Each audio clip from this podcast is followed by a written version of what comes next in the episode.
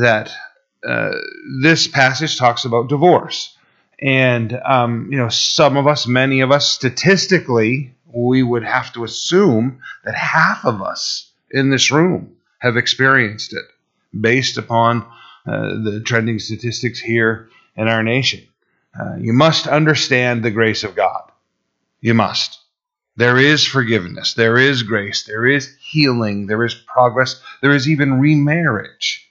Okay? The Lord knows how to fix what is broken in our lives and wants to. We should not read these things as some condemning letter from our Heavenly Father, right? He's setting a standard in the law so that we understand the severity of what he's saying. And we should always view this, especially through the lens of the New Testament and the grace that God has for us. So, Deuteronomy chapter 24, verse 1.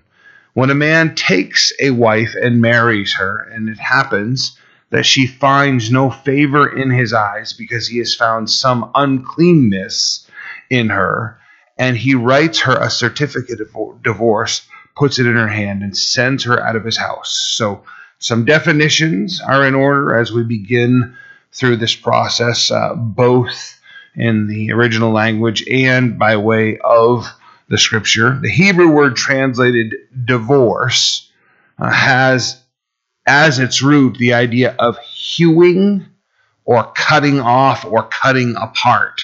Surgery is sort of what's being described here the cutting of things apart. So you have to um, get the severity of what the Lord is saying amputation, you know, dissection. Uh, the two shall become one flesh. Uh, so the Lord is trying to paint the picture for us of how graphic divorce is in this. Um, next point to notice is the legal document mentioned. He has to write a certificate of divorce. Now, if you're thinking that like this just has to be something that he scrawls out, the term certificate holds a legal connotation to it. It probably had something along the lines of, you know, today we would have to go get something notarized. You can't just scrawl this thing out yourself and give it to somebody. It's the idea of you've got to go through a legal process here, even the point of where it says putting it in her hand. You know, today, you know, a lawyer himself or he sends someone who puts, you know, a legal document in somebody's hand and says, You've been served.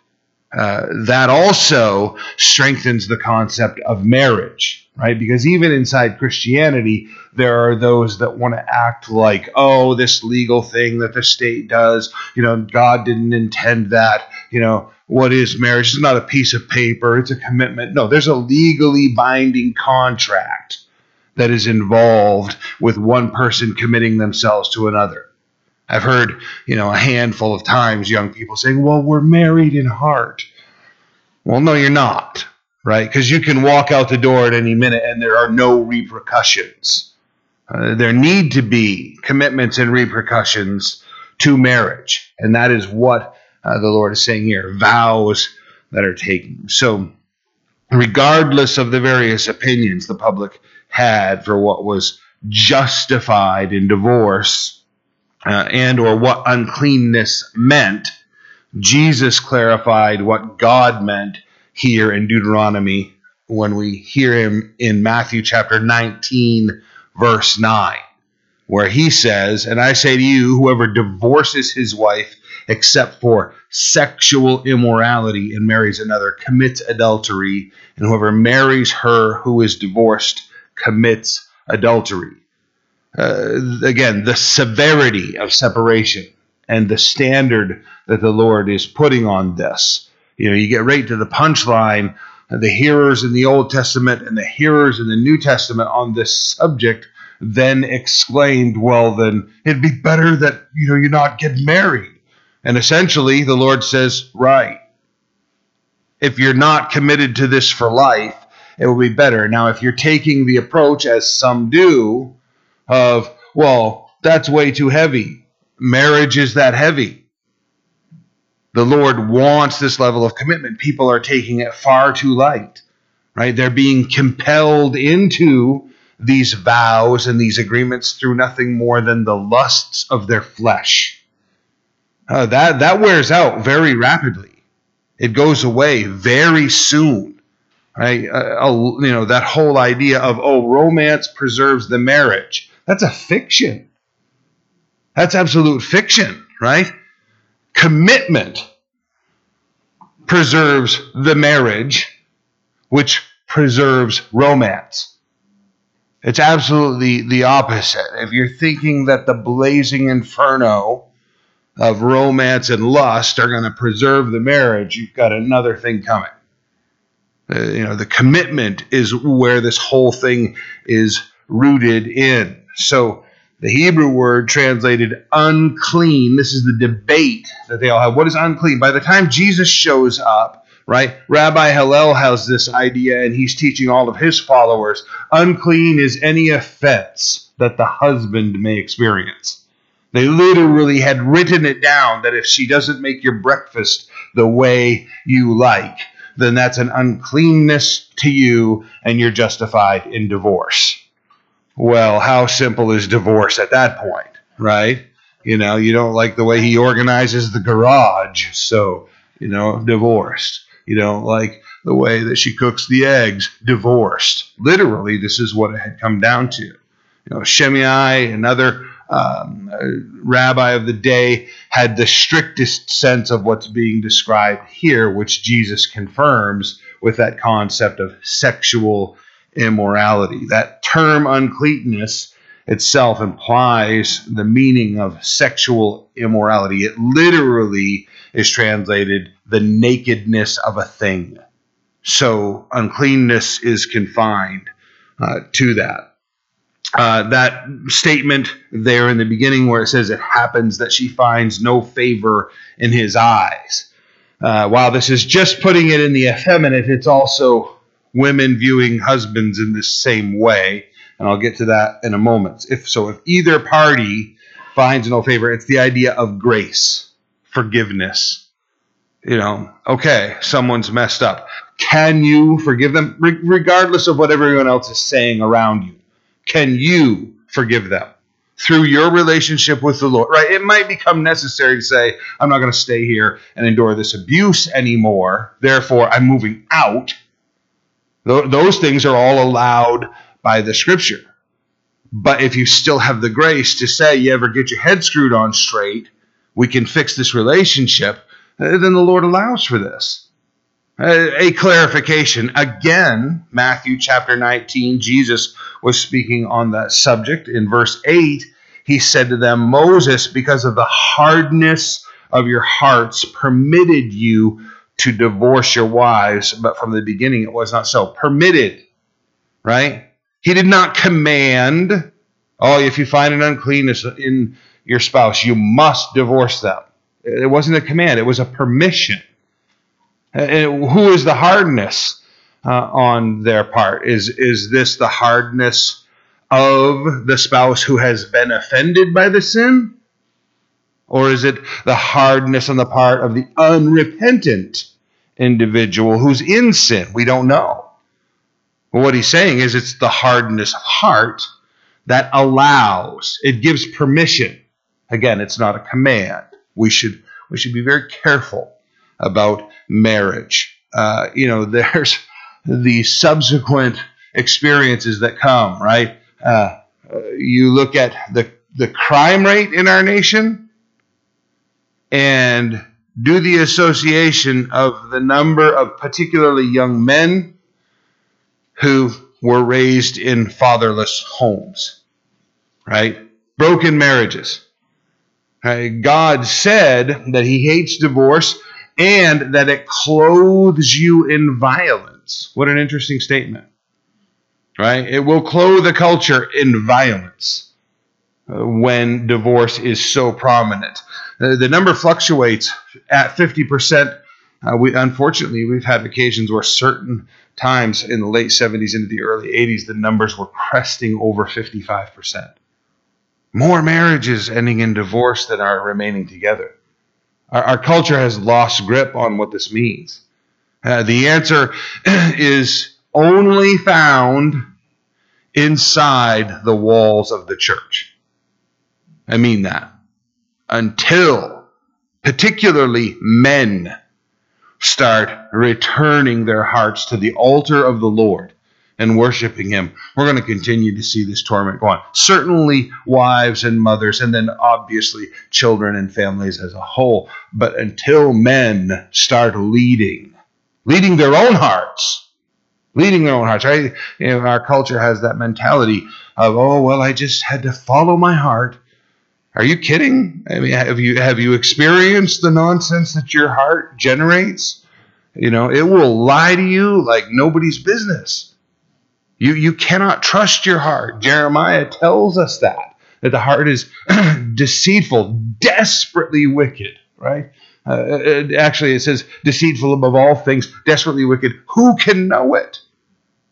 Right? Isn't it weird how you do something and then it's years later before you can finally admit to yourself what was really going on in your heart back there? Uh, the heart isn't what needs to be followed. The Lord is the one who needs to be followed. His word is what needs to be followed.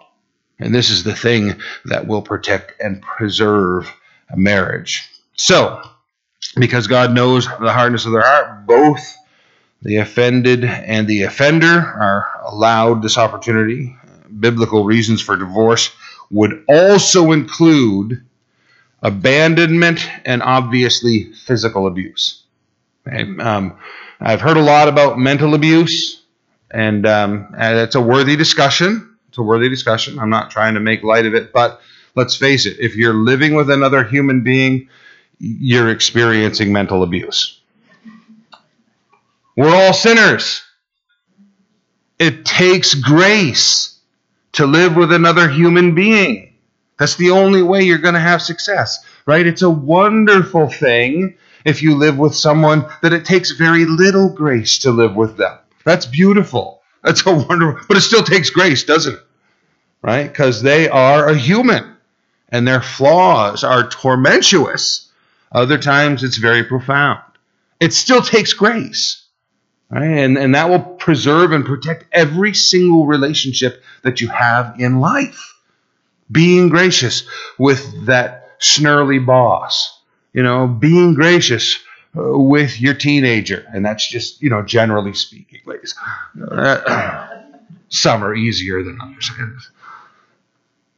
Being gracious. Grace is what is going to carry us through in these things. You know, an example uh, of proof text from the scripture regarding the abandonment paul in 1 corinthians chapter 7 verse 15 specifically says if the unbeliever in a marriage, that is, departs, let him depart. A brother or sister is not under bondage in such cases, but God has called us to peace. Right? You can also stay if you want to, right? It's not a command. If you're married to, you know, you were both unbelievers and you became a believer and they don't want to follow you into that, if if you are willing to stay and put up with the conflict because it's going to be conflict. You're serving two different masters. It's going to be conflict. If you're willing to stay, stay, right? And Paul even says that. You might lead them to salvation in the process. And we've seen that many, many times. It's a wonderful, gracious thing. But if they want to leave and you can find a contentment within the Lord to allow them to leave, the Lord gives grace to the situation and says that it is allowable, right? Not commanded, right? Because marriage and the protection and preservation of it is something that the Lord desires, but it is allowed. I, I wanted to add, I had mentioned it moments ago, to this.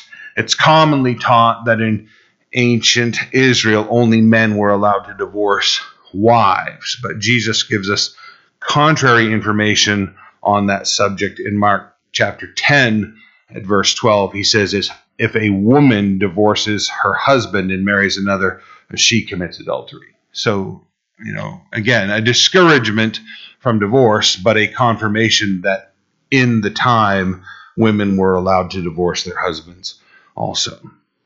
Back to Deuteronomy 24, looking at verse 2. When Jesus has departed from his, well, excuse me, when she has departed from his house and goes and becomes another man's wife, if the latter husband detests her and writes her a certificate of divorce, puts it in her hand, and sends her out of his house, or if the latter husband dies who took her as wife, then her former husband who divorced her must not take her back to be wife after she has been defiled, and that is an abomination before the Lord. And you shall not bring sin in the land which the Lord your God is giving you as an inheritance.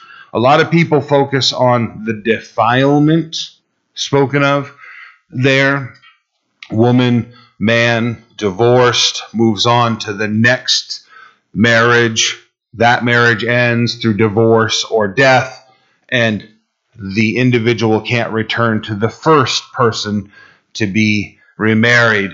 The Lord describes it as defilement. It's actually not the focus of the verses. Uh, the defilement is simply both the idea of sexual defilement, they've been with someone else, but more significantly, it's the spiritual aspect of they have been bonded to another individual. More than anything, what you need to focus on in this, what the what the passage clearly in the original language is drawing the attention of, especially the Jewish people to, is the significance of marriage. First one failed. Now you're in a second one. Uh, if you've always got that idea that, well, if this doesn't work out, I could return to that one, then you're not going to put your full effort into the next one. He's trying to strengthen marriage. The Lord is putting commands out there that cause the people to have the commitment, right? Maybe it is they didn't have the proper commitment in the first one. They were too young, or who knows what. And now they're in the second marriage. The Lord doesn't want them to have a flippant attitude about the second marriage, right? Look at the statistics. More than 70% of second marriages end in divorce. I chuckle, I didn't mean to. I'm not I'm not saying that in a humoristic way. Third marriages, over 80% of them fourth marriages. I mean, we're getting down to f- such small fractions. I'll tell you this Have two close friends. I shared this last week. Married, divorced, remarried five times. Five times. In their fifth marriage, right? Each of them came to know the Lord. They are so bound together serving the Lord now, served here in this church, in this ministry, very strong in their relationship with one another, leading, you know, the slew of children that they have, you know, from different marriages and their own uh, to the Lord. Their family is coming to the Lord.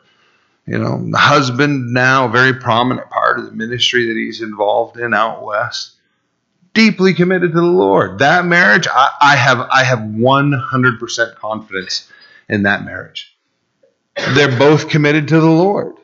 Uh, they learned along the way that the missing portion was Jesus Christ. You know, you're trying to you know fulfill something that was designed by Jesus Christ. Marriage is designed by God. It isn't, it isn't a commitment designed by men or destroyed by men or changed by men. You can slap it, the label on, you know, homosexual marriage, all these different things. None of those things are marriage. God created and defined marriage. And, and therefore, He is the one who can tell you how it will successfully work. I, I uh, well, I'll avoid that subject. I'll just move ahead. How about that?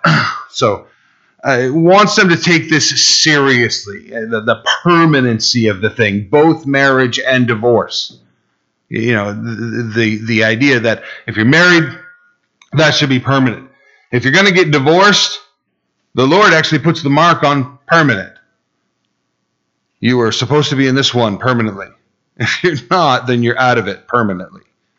Uh, that needs to be a serious consideration. So many people treat it with a very, very flippant attitude uh, and no commitment to it at all. I uh, this permeates our culture so badly. I in ministry had a young lady from another family in our family car many years ago, decades ago now. She at the time was 12 years old, and I'm listening to the discussion in the back. And she says, 12 years old, I'm not getting married. And I that perks my ears up, and I listen, and you know it's 12 year olds, 13 year olds having a discussion, and she says, "No, I am going to have children, but I'm going to have two or three children by two or three men." She's 12 because each of them will be committed to paying me the maximum amount of child support. I can then also go on welfare and then live without having to answer to a man for the rest of my life. 12 years old. Listen, you can sit here and, like me, maybe think, oh, well, that's the extreme of the case. Our culture is presenting that to the young people directly or indirectly. Uh, Gayle Erwin, Calvary Chapel pastor, said children, right? Uh, they, I forget how he worded. He said that they, as far as what he wanted to teach them, they've caught more than I've taught. Right? They watch, they learn, they listen, they observe, they take in, they catch more than they are taught directly. And our culture is teaching the younger generations. You know, the generation that's being taught right now that's coming is going to be a frightening. You know, people say that God help us when we are dependent upon them. It's going to be dangerous, dangerous. Uh, this idea of how um, serious marriage and divorce are. It's something that we personally need to have in our conduct, in our lives, in our speech, in our character, that those who, whatever they catch from us, they're, they're catching God's understanding. Amen? It, look, even if you've been divorced, even if you've been divorced, maybe you've been divorced, you know, more than once, eh, you need to be exuding the whole severity of what God intends right here for their benefit. Amen. Do we understand this? These young people, we want them, right? Do we not want them to experience better than perhaps what we've been through? Right? We want them to have loving, deeply committed, very fulfilling relationships.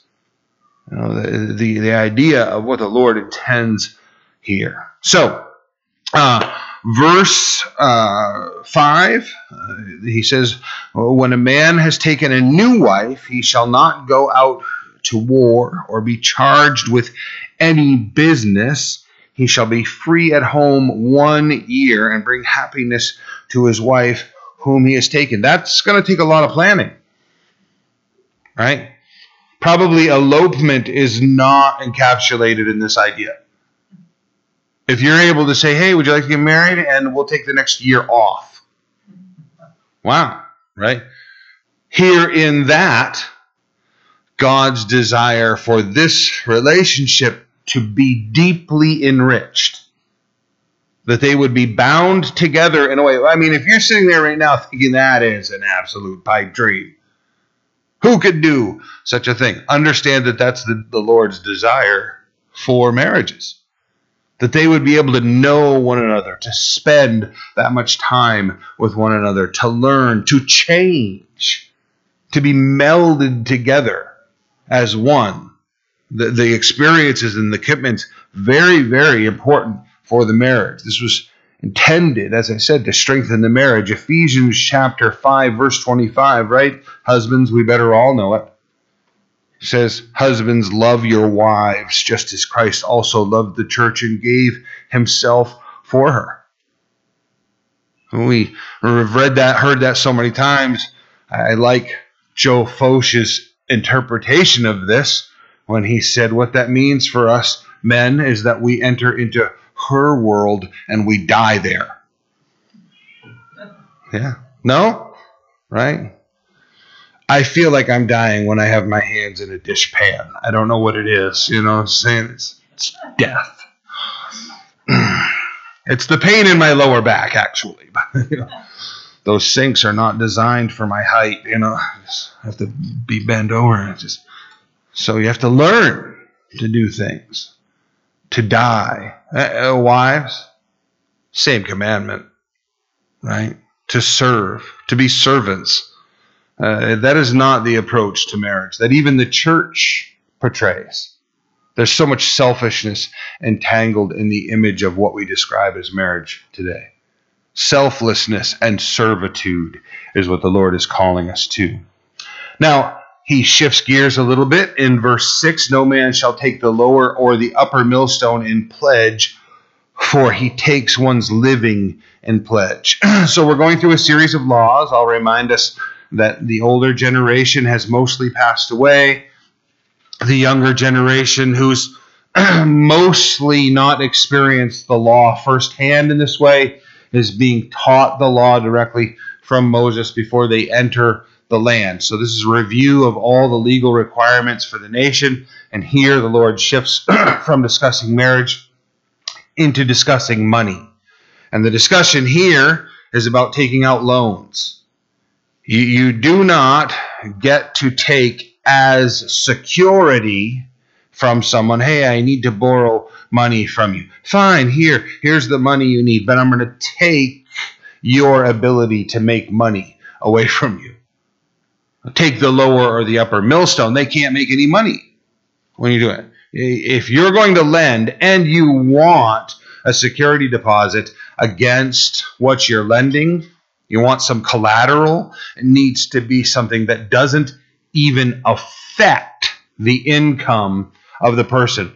I have unfortunately had the experience of watching several supposed Christian businessmen who are engaged in this sort of practice where they lend and sell and they take such exorbitant amounts of interest in lending that the person is always living right on the edge of financial destruction.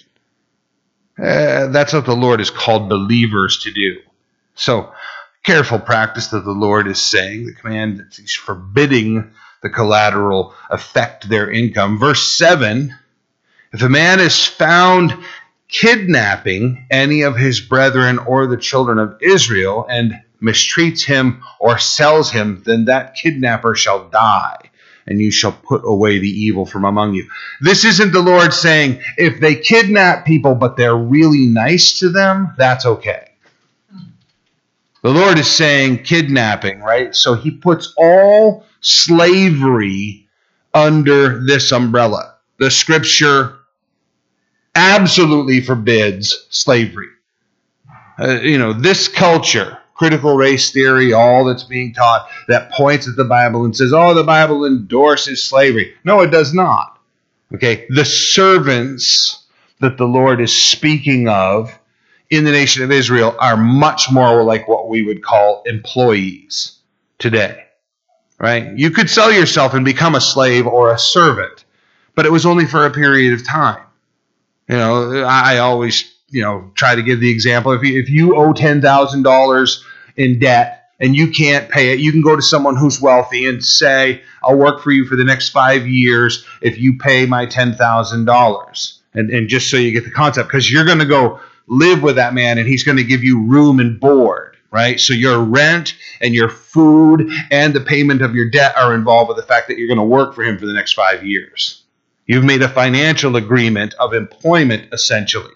So, what the scripture describes as servitude and slavery, later when you get in the Old Testament, under the New Testament rather, and in Jesus' day, you're hearing about slaves and you know those who have fled slavery. You're talking about the Roman Empire and how Rome had kidnapped and captured and enslaved people, and then Paul is giving instructions as to how those slaves should obey uh, their masters. It's not the scripture endorsing the concept of slavery.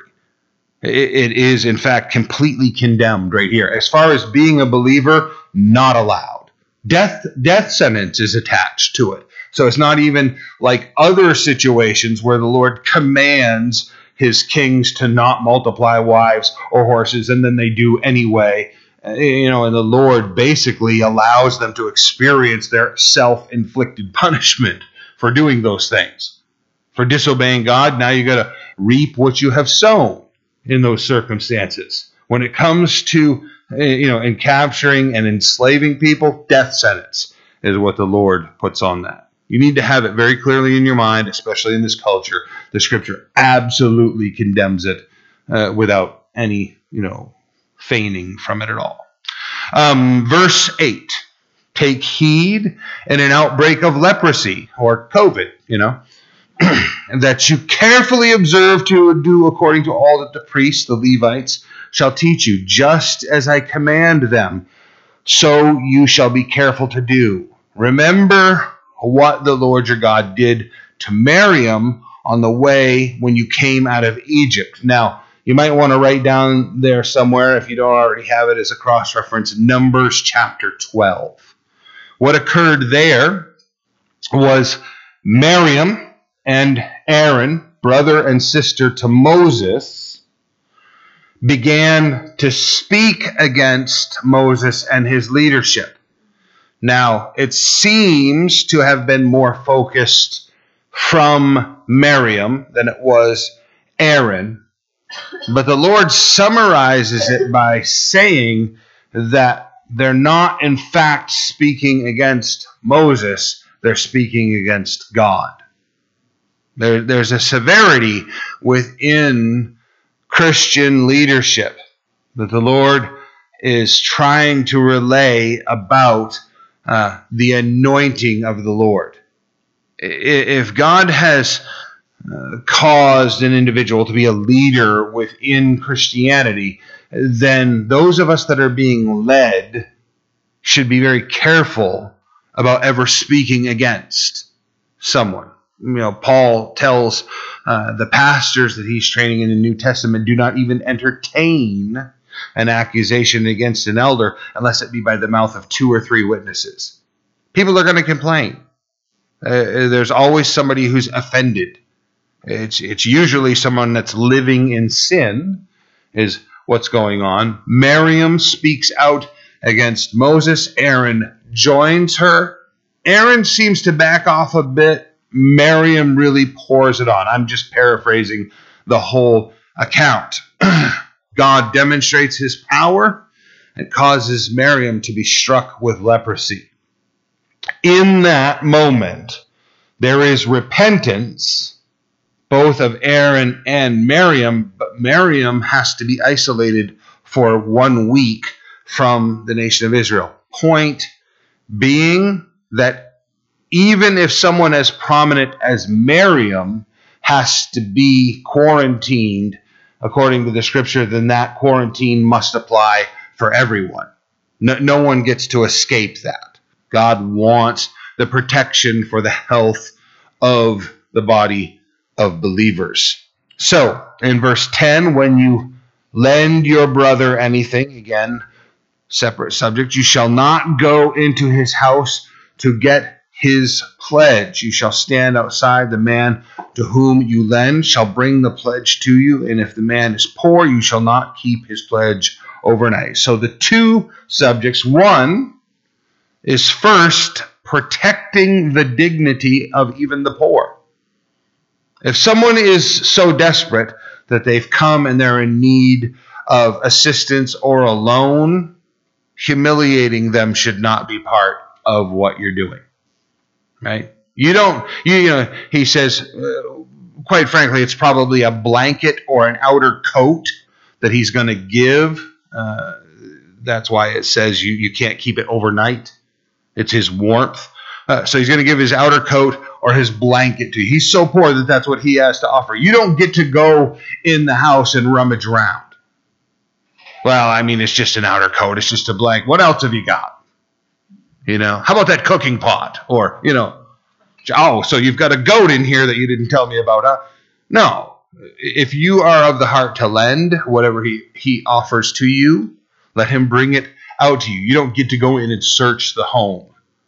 Uh, God is protecting the dignity of even the poor in that situation. Yes, lend, but also be gracious. So that idea of not going in and uh, you have to return to him uh, the blanket. You shall, in any case, return the pledge to him again. Verse 13 when the sun goes down, that he may sleep in his own garment and bless you, and it shall be righteousness to you before the Lord your God. You've got to consider how severely you're affecting the person who's in poverty.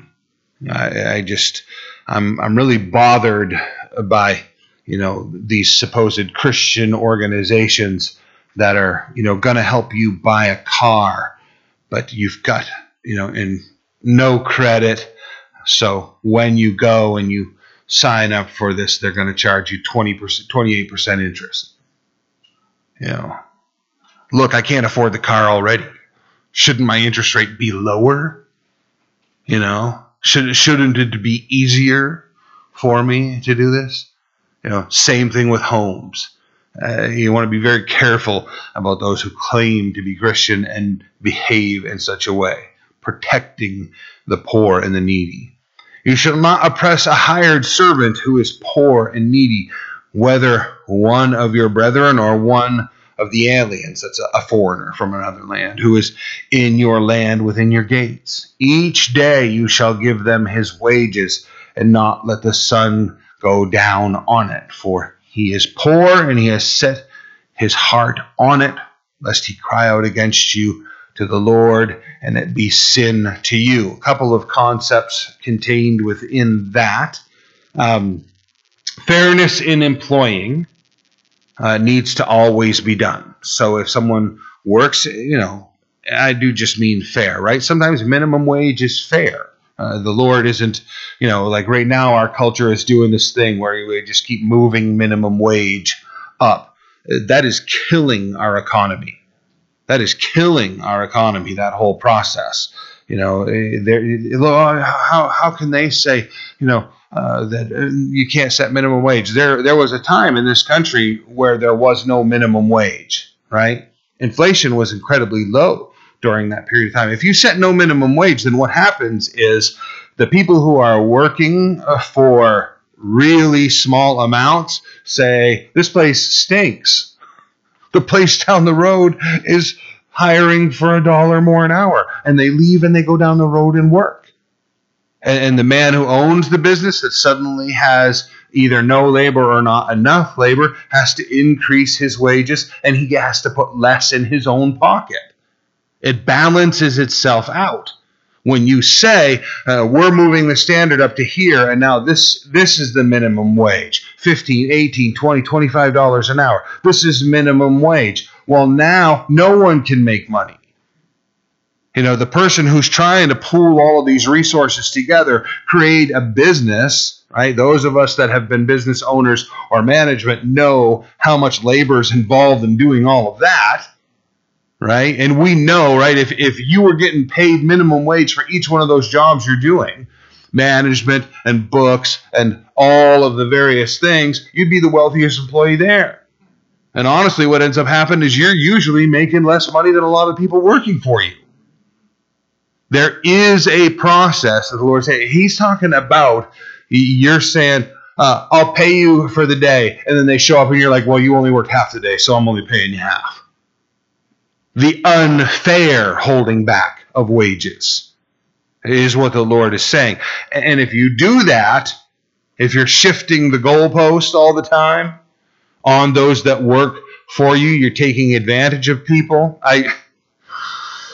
I painted houses for years, and uh, there was an individual who we ran out of work, and this man called us and said, Will you come paint the interior of our apartments? And he had quite a reputation. And I agreed with my business partner to go do it, but I said, I can guarantee you we're going to get ripped off. Guarantee. He's going to keep changing what our requirements are and what our pay is. And so we played that game. And we got right down to the end where he was finally like, I don't think I want you guys working for me anymore. And we were like, uh, we don't think we want to work for you anymore. So that was a mutual agreement. But he said, tally your bill and come see me and I'll pay you off. Well, we tallied our bill and we needed $1,200 for the last of our work that was going to be there. And I said to my business partner, we have to walk in and we have to ask for 15. And he said, I can't do that. That would be dishonest. I said, I can guarantee you, if we walk in there and ask for 15, we're coming out with the 12 that we deserve. And this argument went between us. I said, How about this? We walk in, we ask for 15. If he offers to pay us anything above 1200, we'll voluntarily tell him no, 1200 will satisfy it. He agreed to that. We walked in, asked for 15, 40 minutes of dickering, $1200 is what we got. Exactly what we needed. He felt like he got a deal. We felt like we got ripped off. We walked out the door barely making what we needed to. The Lord is saying that shouldn't be the method of the Christian, the believing employer. Honesty and wages due. Pay them out. Don't manipulate anyone in the process. Why? Because he might come complain to me. The Heavenly Father, right? They're all brethren at this point. You know, vengeance is mine, saith the Lord, I will repay, right? He'll literally take it. You might not ever see it monetarily, but he will take it out of their account and he will put it in yours. Something will cost you less. Repairs won't be needed. God will take care of you, trusting him in the process. I would then superimpose that over onto marriage. Right? You feel like somebody owes you something? Stop complaining to them. Go to your Heavenly Father and let your Heavenly Father deal with your brother or your sister. That, that's the, the most effective way to deal with those things.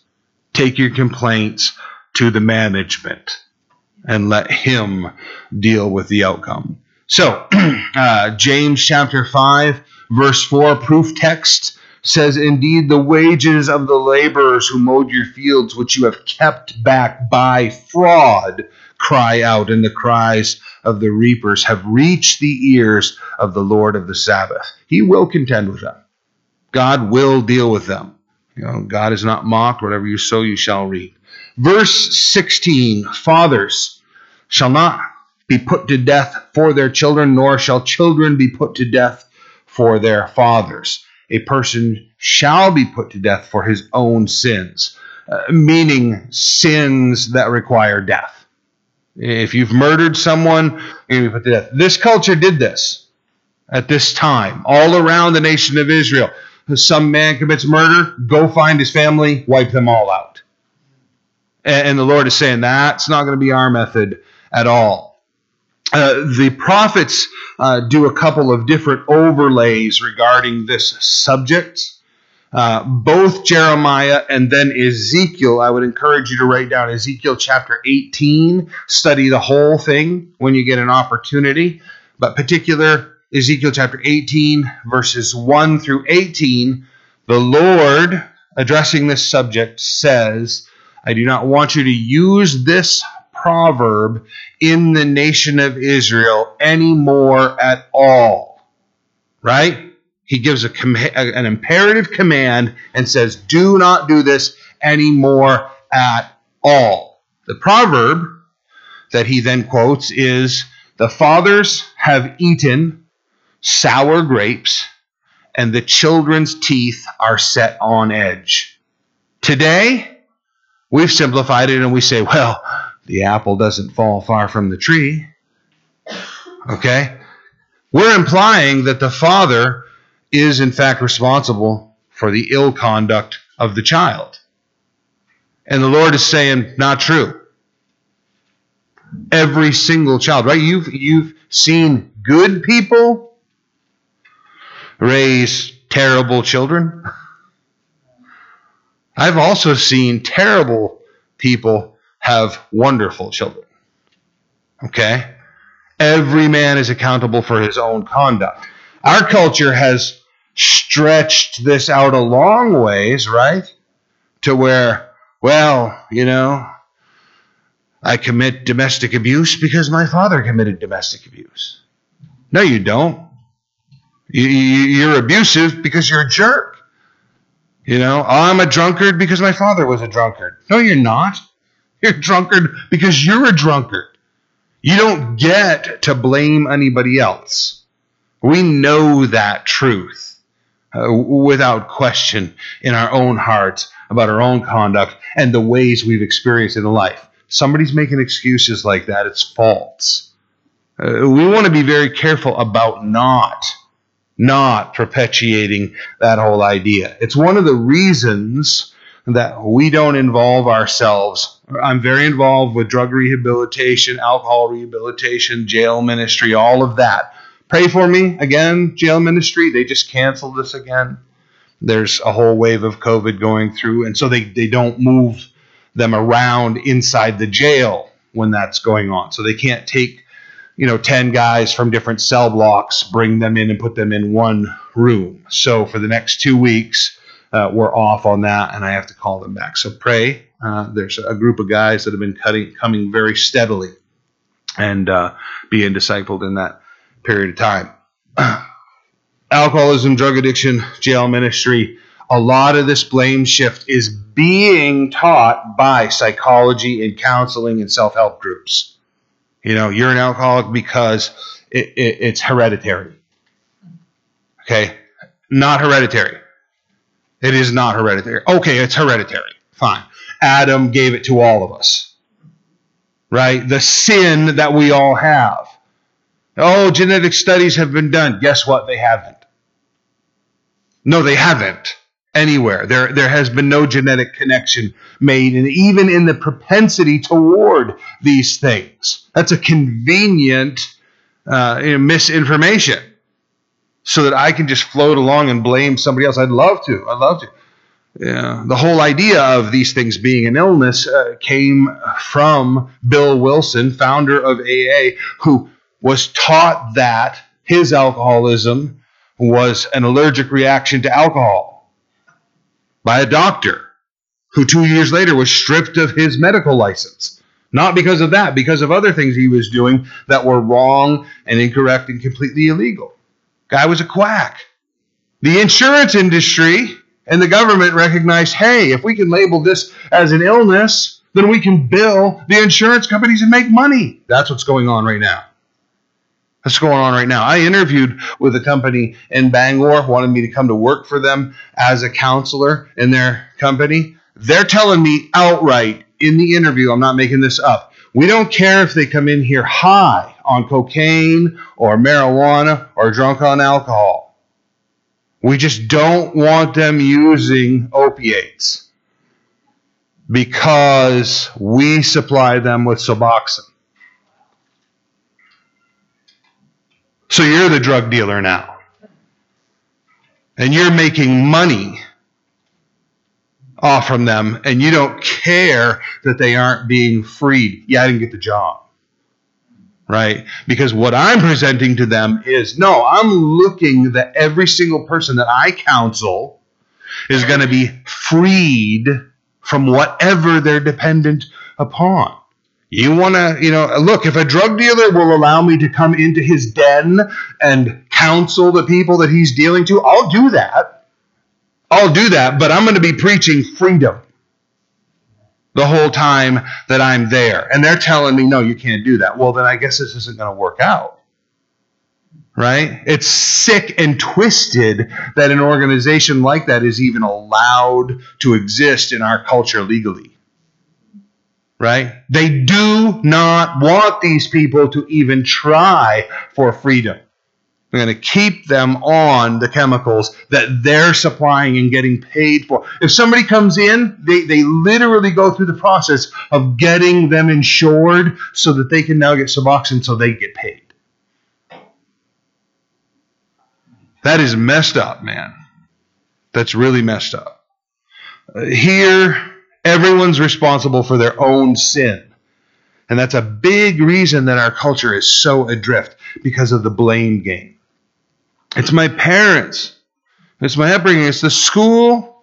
It's the system. It's the government. No, it's you. and it's me. My biggest problem is me. Sometimes your biggest problem is me. You know, it's just something we got to work on. Ourselves, taking responsibility for ourselves, living before God, accountable for our conduct. So we'll have to uh, pick up at verse 17 next week. Will you stand with me and we'll pray? Unless you want to stay the rest of the afternoon, we through. I've got notes into chapter 25. Okay.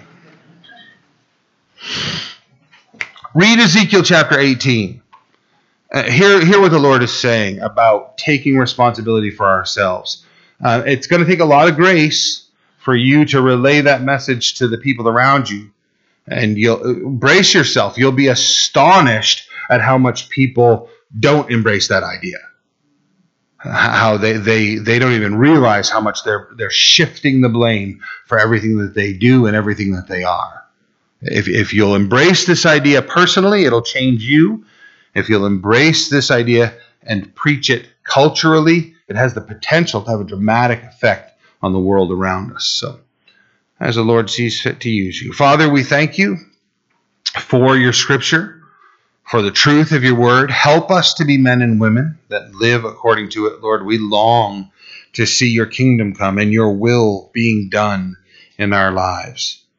Help us to be surrendered men and women, filled with your Holy Spirit, walking in fellowship with you, accomplishing that will. Use us, Lord. Open doors, opportunities, and conversations. We pray in Jesus' name. Amen.